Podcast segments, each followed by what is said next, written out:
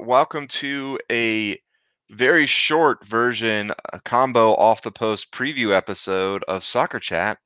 I am your podcasting producer, Adam, joined by one of our two main hosts, Alex Fordney, as our other one is still in transit to his new home closer to the stadium. Can't blame him for that. Alex, thanks for jumping on right after your vacation. No problem. All right, so let's just jump right in. Obviously, this is a very packed week. We have, the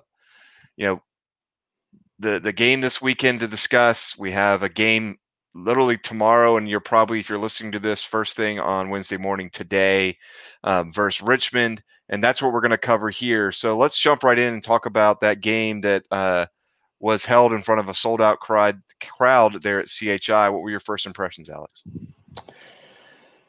So the stats are there. It's a 8 or 9 game unbeaten run against Greenville. It's about 6 matches plus scoreless.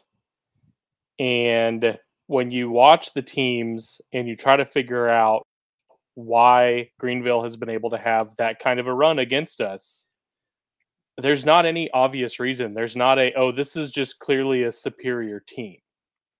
And that's what makes all of this the most frustrating for me is, every game that we play against Greenville is close. We play, sometimes it doesn't feel like it's necessarily our absolute best, but we always feel like we're playing with them.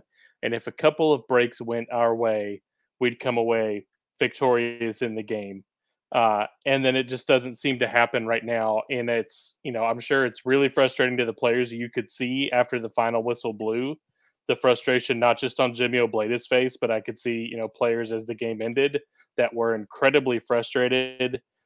This is a team that they know they want to beat because they know they can. They know that they are on that level with Greenville, who's been successful for 3 years. They know that they can beat them.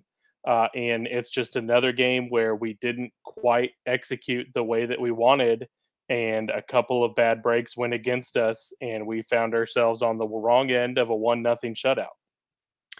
Yeah, and for me, whenever we play Greenville, you'd have a hard time convincing me that going into the game versus Greenville, we were the leading scoring team. It seems like that team disappears when we play Greenville. And I haven't dug into the stats, partly because I was also on vacation this weekend.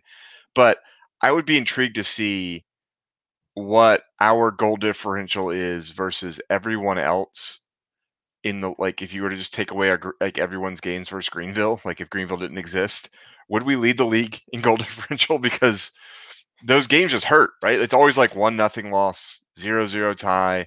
1-0 loss, 0-0 tie. It's just not our team. We're typically a high-scoring team. We played 2 games versus Greenville so far this year, so 2 of our 8 games. In the other 6 games, we've scored 13 goals. That's a big difference. 0 goals to 13, right? Averaging, more than 2 goals a game versus no goals at all. And, obviously a big part of the reason that we didn't get a goal this game had a lot to do with the fact that we didn't execute on a penalty kick. And, those are typically 90% of the time you're going to score in a penalty kick situation. What did you think of who was taking it? Did that catch you off guard? And what about the shot itself? It was a little surprising. You look at all of the goal scorers that we have on the field when the penalty was being taken. There was Rafa Minskin. There was Juan Galindrez. I believe Ray Ortiz was still out there. And you don't normally think of Wally as the offensive player. He's scored a couple goals in his career with the Red Wolves, so it's not impossible. One of those goals that he scored was way back in the first season at CCS, the high school where we played. He took a penalty and scored. So it's not that he has never taken a penalty for the team. But I was a little surprised to see him take the ball and set it down. But when he stepped up to it, I wasn't thinking to myself, oh my gosh, I can't believe they have Wally taking it. If that makes sense. I'm going to show the clip that was part of Goal of the Week. It's the only clip I could find. I'm going to show this real quick just because I think it's interesting for two reasons, and I'll outline why. For those of you that are just listening to us on the podcast, I'll do my best to verbalize why, but then you can see it yourself if you catch us on the YouTube stream. So here it is real quick. Up steps Waleffi. And it's saved by Kristensen. So it's very short, but my reason I bring it up and what finds it interesting is the whole point of the stutter step, which Wally puts in there, is to figure out which way the keeper is going to dive. And he gets it. Like, he does the stutter step and the keeper begins to lean right and he still goes right. That, to me, is the epitome of why I can't stand the stutter step. Because if the whole point of it is to create a situation where you find out which way the keeper's going to go, you have to be able to adjust and quickly go to your side. Instead, you end up with a little bit less power because you don't have quite the buildup. You know, am I overthinking it, or do you agree? I've never liked the stutter step. As a former goalkeeper, I feel like it goes against the spirit of the rules that say you have to continue your forward momentum. And so there's a lot of that. As a Chelsea supporter, I absolutely hate watching Jorginho do his little like hop, step, gallop thing that he does before he kicks a ball. And if the goalkeeper, like, all you have to do against Jorginho is not move, because once he does his little hop, he has zero power and you can just walk over and pick the ball up. So as long as you don't dive. And so, yeah, I'm not a huge fan of the stutter step. Of course, people don't pay us to play soccer for a living.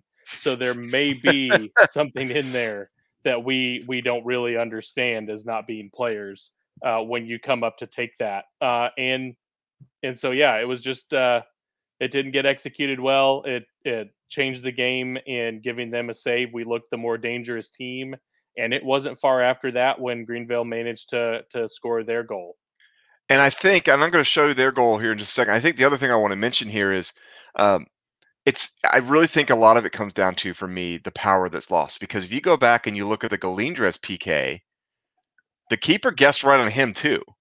But because he had so much power behind it, decisive shot that was admittedly very well taken to the outside bar, right? But even then, that extra power and decisiveness, a lot of times, even if they guess the right way, you're still going to score on them. Like, as a former keeper myself, like, you're guessing to give yourself a better chance, but you're still, even if you guess right, you're still in the minority on getting that, because the guy goes high and you guess right, and you guess low, you guess high, he goes low. Like there's so many other things that even guessing the direction doesn't necessarily even get you there. Like, you're not guaranteed to stop it from the guess. So yeah, I'm not going to harp on that too much, but you're right. Right after that, we unfortunately saw this buildup from Greenville, and I do have some thoughts. The SXM app. I listened to the final 30 minutes of the UEFA Champions League match on SiriusXM this afternoon. As Labovic now is through, and he finds the back of the net. Jacob Labovic with his first professional goal, completely against the run of play, and the great. So, as is tradition, the Greenville homer is completely oblivious to what's happening on the field. But unfortunately, so was our defense.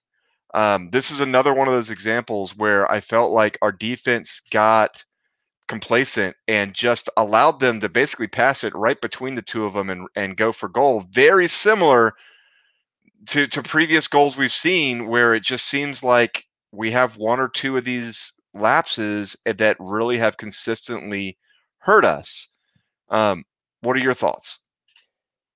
I thought Nico Cardona in his start had a really good game, except for this one play where you see him kind of mistime a jump on heading that ball, and maybe he should not have been trying to play that out of the air and should have just kind of retreated to defend the player that the pass was made to.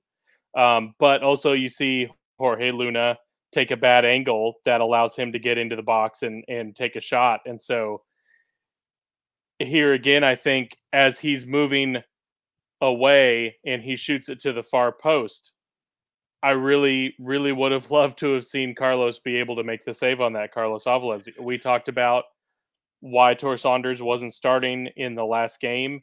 I don't want to dump on Carlos again. I don't think he's been terrible.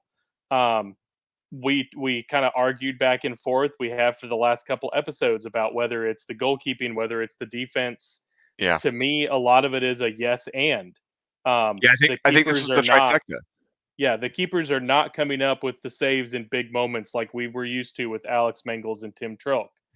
The defense is also having lapses where teams are getting into really dangerous areas, kind of against the run of play. And we're all sitting there shaking our heads, wondering what happened. And there's just far too many times that they're, in the center of the field, we are getting beat by fast forwards. There's good speed in League One. You have to be on your guard. You have to be communicating. And I feel like that may be what's been the biggest problem is people are not talking on that back line, letting guys know where the opposing players are to make sure that everyone is accounted for. And we keep getting burned and we're leaking points. It's not a time to panic, but it is something that needs to get fixed pretty soon. If we want to continue to be a team that's challenging for hosting semifinals. Yeah, and I think you're 100% right. Like, it's not a time to panic. The team at the top, Charlotte Independence, have had a good season so far. They're 3 points clear of us. Their goal differential is actually less than ours. So that's not a time to panic. North Carolina, 2 points ahead of us. Central Valley, 2 points ahead of us. None of them running away on goal differential. Yeah, I mean, even the teams that don't have the games, right? Hailstorm has 2 games in hand. They're 3 points behind us. I don't see them winning both those games in hand because they haven't really shown that they're that quality of a team. Poor coaching. Union Omaha, I think they've got a different focus right now, and the longer they get to sit around and all of us not run away with it, the more likely it is that they make a run at the end of the season because their focus is on the US Open Cup, which will now, not really be a distraction until the end of June. So we could see them make a little bit of a run here, right? And that's kind of where I'm at. Like, I feel like we've missed some opportunities that we didn't need to miss. And a big part of that is the leaking in the defense that we didn't expect. Like, you don't expect to see those type of issues from a Jimmy Obleda coach team. That hasn't been the case. And I do wonder, like, what is it that keeps Tor from coming in? Because I think it was a trifecta here. I don't want to put this all on Carlos, so I don't think it's all on Carlos, but he also doesn't come out to cut the angle on this play. He doesn't force him to shoot the near shot, which is a lot harder because that's where our defender is, right? He allows the open side on the other side. So there is a big miss by him there. But as you pointed out when we were watching this, there is something that he brings to the game that I'm not giving him enough credit for, and that is how wonderful he is at starting things from the back. His placement of the ball, whether it's on a punt or a throw or anything, he's really good at that. And so maybe coach looks at it and says, that's more important to me than some of the other stuff, and he's putting more pressure on his central defenders to step up. Because I think the central defenders do their job correctly there. They don't score on us. Mm-hmm. So I can't really put that on Carlos. But I also want to say – central defenders aren't going to be perfect, and that's when Carlos has to step up. It's a combo of both, and we're seeing that failure, unfortunately, happen to both groups at the same time frequently early in the season. We talked to Jimmy Obleda, I think it was towards the end of last season, and he talked about Daniel Navarro as kind of an unsung hero. The work that he did as a center back for the Chattanooga Red Wolves last year didn't really show up on the stat sheet. He didn't get himself named to Team of the Week very often because he wasn't scoring goals, which is exactly what your Team of the Week central defenders need to do because they just look at the stat sheet at the end of the games instead of watching them. So he was kind of an unsung hero, and I think the way that the beginning of the season has gone is proof of that concept that we are really missing Daniel Navarro. He has, he's been injured. It's not anything that's anyone's fault. No one wants to be on that field more than Daniel Navarro. No one wants to see him back more than he wants to be back. Believe me. And he will be back this year. He's probably got another month or so, I think.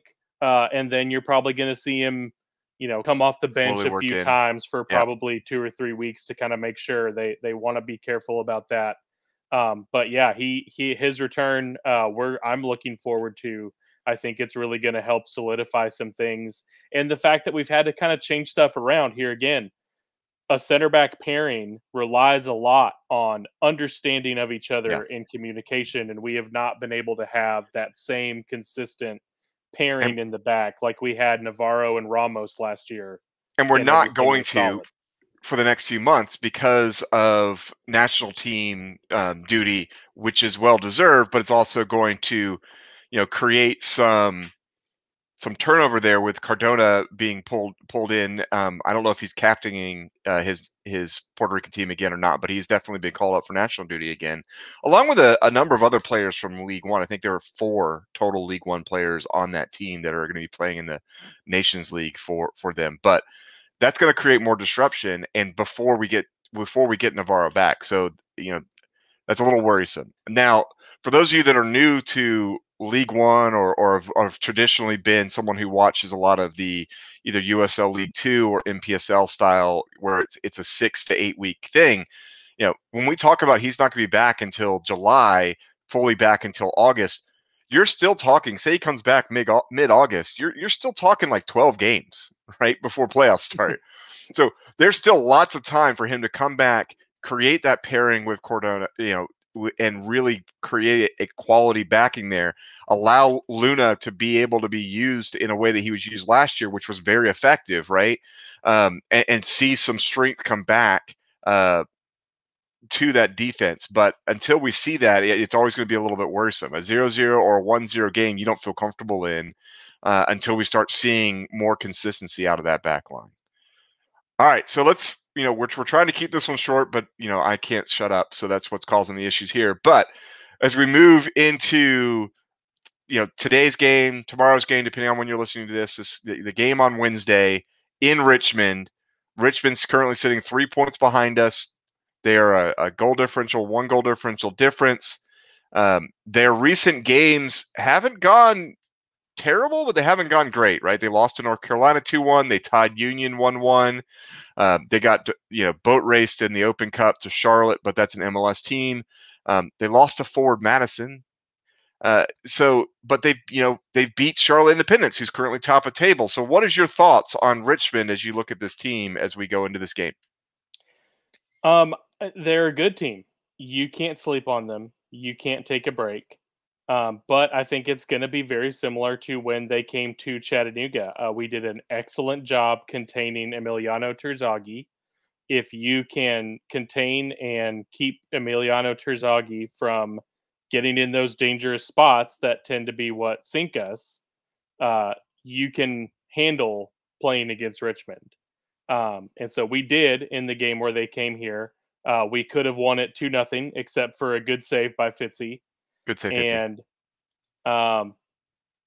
think it's the same sort of thing. Our team is coming off a loss to Greenville, quite angry. Northern Colorado can tell you what that's like, having an angry Red Wolves coming off of a loss against Greenville.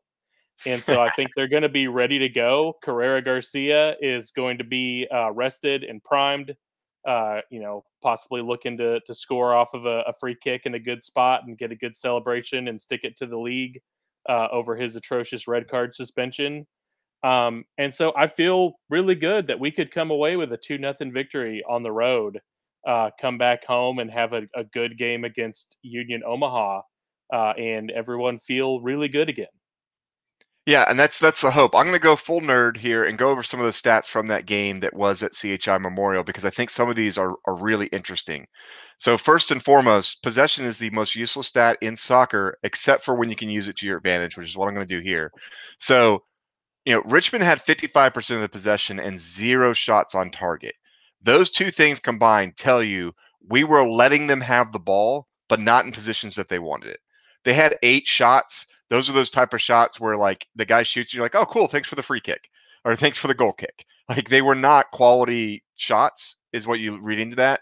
And then also them having a lot more passes than us is also a sign that we were letting them have the ball. That is not really Obleda ball necessarily, not really what he wants to do, but he's shown a willingness to do it, which resulted in us actually with the counterattacks that we had, ending up with 4 shots on target. And you're 100% right. Except for a great save, we win that game 2-0. Another kind of running trend for this team is – what's that? Oh. That's a good save, 50. Yeah, another running trend for this team is we have a lot of fouls. And how many of those fouls are because of the style we play? How many are because of poor reffing? That's for you guys to argue over. But 4 yellow cards in that game, 15 fouls. They had 14 fouls and 3 yellow cards. That's either a ref that loses control, which is what I felt it was, or a rough game. I don't think it was a rough game. I didn't walk away from that game thinking we played a rough, and I didn't get the impression from watching how the two teams interacted at the end of the game that either team felt that it was a rough game. And you don't typically have 7 yellow cards given out and not have the opposing players angry at each other at the end of the game. That says to me that's poor reffing, but it is what it is. All that to say, I remember Richmond keeping themselves upright surprisingly often in that game, because they do enjoy the Harry Kane school of falling down and then kicking people in the ankle. Well, and I also remember Terzaghi, I can never pronounce his name correctly, doing his classic "I'm old and fall over" a lot, and the ref pointing to him and telling him to get up, like basically saying, "I'm not falling for that crap this time," early in the match, which I think set that tone. But then he lost control at the end because all of our refs don't know how to hold control of the game for more than maybe 20 minutes. But I'm with you. I expect this to be a game where we really could go in and win it. I do think just historically we've been struggling this year with keeping clean sheets. So I'm thinking more like a 2-1 where it's a little bit more worrisome, but I think we can get 2 goals. All righty. I'd say this episode's been long enough. We will be back on Thursday to give you a breakdown of the game against Richmond and get everyone ready for Union Omaha coming to town on Saturday. And so we look forward to that. Thank you so much for listening, and we'll see you next time. Bye.